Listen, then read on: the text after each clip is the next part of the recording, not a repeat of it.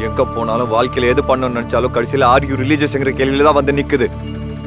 விவேக் குமாருக்கு இருக்கிற அதே ரேட் சண்டை இர்ஃபான் அஹமதுக்கும் பிக் பாஸ் அல்டிமேட் இன்னைக்கான பத்தாவது நாள் என்ன நடந்துச்சு அப்படின்னு கேட்டோம்னா மொத்த நாளையும் மறக்க வைக்கிற அளவுக்கு வனிதா அக்கா மற்றும் ஜூலி இவங்க ரெண்டு பேருக்கு உள்ள நடந்த பிரச்சனை தான். அந்த வாக்குவாதம் தான் ரொம்ப ஹைலைட்டா இருந்தது. இந்த அல்டிமேட்ல என்னென்ன டாஸ்க் கொடுக்குறாங்க யாரு ஜெயிக்க போறாங்க அப்படின்றதெல்லாம் தாண்டி எல்லாருடைய சுவாரஸ்யமே யார் யார் கூட சண்டை போட போறாங்க என்ன அடிச்சுக்க போறாங்களா இல்ல தரக்குறைவா பேசிக்க போறாங்களா அப்படின்றத தான் எல்லாருமே சுவாரஸ்யமா வெயிட் பண்ணி பார்த்துக்கிட்டு இருக்காங்க. அந்த வகையில இன்னைக்கு நடந்த சம்பவமான வனிதா வெர்சஸ் ஜூலி கான்வர்சேஷன் யாருக்குமே போர் அடிக்காத வகையில அமைஞ்சிருந்தது.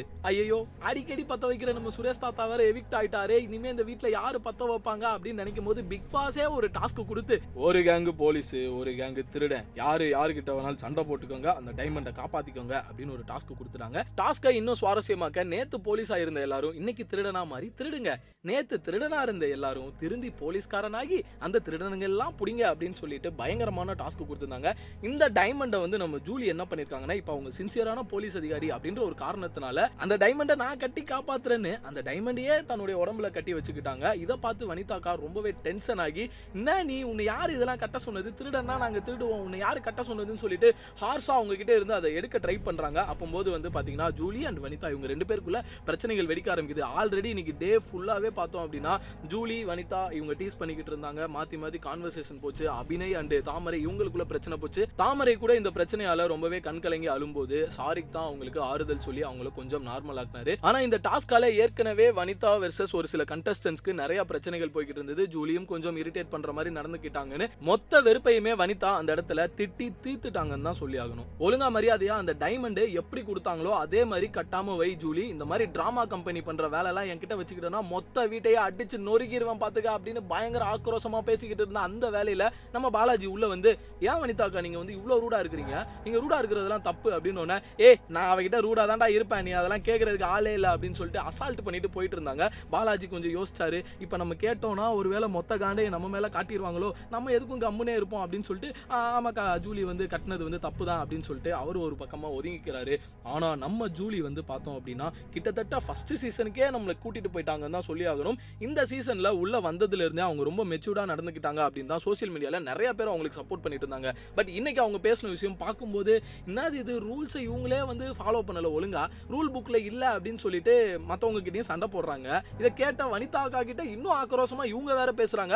வனிதா அக்கா சும்மாவே யாராச்சும் மாட்டினா வச்சு செஞ்சு விட்டுருவாங்க. ஜூலி மாட்டிருக்காங்க சும்மாவா விடுவாங்க. நீ மட்டும்தான் ஊர்லயே உலகமாக அறிவுன்னு நினைப்பா உனக்கு. அதான் கட்டக்கூடாதுன்னு சொல்லியிருக்காங்கல்ல உன்னை யாரு கட்ட சொன்னது? நான் அப்படிதான் பண்ணுவேன்னு வனிதா ஒரு பக்கம் ஆர்கியூ பண்ணிட்டு இருக்கிற அந்த வேலையில தாடி பாலாஜி அவர்களும் வந்து கட்டக்கூடாதுன்னு சொல்லியிருக்காங்கல்ல ஜூலி. நீங்க அதை கட்டினீங்க அப்படின்னு உடனே நம்ம ஜூலி தாடி பாலாஜி கிட்டயும் ரொம்பவே ஆர்கியூ பண்ண ஆரம்பிச்சிட்டாங்க. கண்டினியூஸா கையாமுயான்னு கத்திட்டு இருந்த நம்ம ஜூலியை பார்த்து பாலாஜி அவர்கள் என்ன சொன்னார் அப்படின்னா இங்க பாருங்க இந்த மாதிரி சும்மா கத்திக்கிட்டே இருந்தீங்கன்னா இதனாலலாம் நீங்க பெரிய ஆளாக மாட்டீங்க ஃபேமஸ் ஆக மாட்டீங்க அப்படின்னு நோஸ் கட் பண்ற மாதிரி அவரும் பேசி விட்டாரு. ஜூலி இன்னும் ஹைப் ஆகி தொடர்ந்து சண்டை போட்டுக்கிட்டே இருந்தாங்க. போலீஸ் டீம்லயே இருக்கக்கூடிய இன்னொரு கண்டஸ்டன்டானா அபிநய் வந்து ஓகே இங்க நடக்கிறது வந்து தப்பு தான் ஜூலி கட்டி வச்சது தப்புன்னு அவரே அந்த டைமண்டை கட்டி இருக்கிறத எடுத்துட்டு அந்த இடத்துல திரும்ப வச்சு வச்சிடறாங்க அபிநய் ஒரு பக்கம் இந்த பிரச்சனையை சால்வ் பண்ணலாம்னு யோசிச்சுக்கிட்டு இருக்கிற. அந்த வேலையில ஜூலி டக்குன்னு அதான் இங்க கட்டி இருக்குல்ல என் கூட கட்டி இருக்குன்னு தெரியுதுல இவ்வளவு ஹார்ஸா இழுக்கிறீங்க எங்களுக்கு எல்லாம் வலிக்காதா? அப்படின்னு ஜூலி கத்திக்கிட்டு இருந்தா. அந்த வேலையில வனிதா ஏ தெரியாதடி மூடிட்டு போ. நீ திருடும் போது மட்டும் என்ன ஒழுங்காவா திருடின திருடி பாவடைக்குள்ள எல்லாம் வச்ச அப்படின்னு சொல்லிட்டு ரொம்பவே தரக்குறைவா பேச ஆரம்பிச்சிட்டாங்க.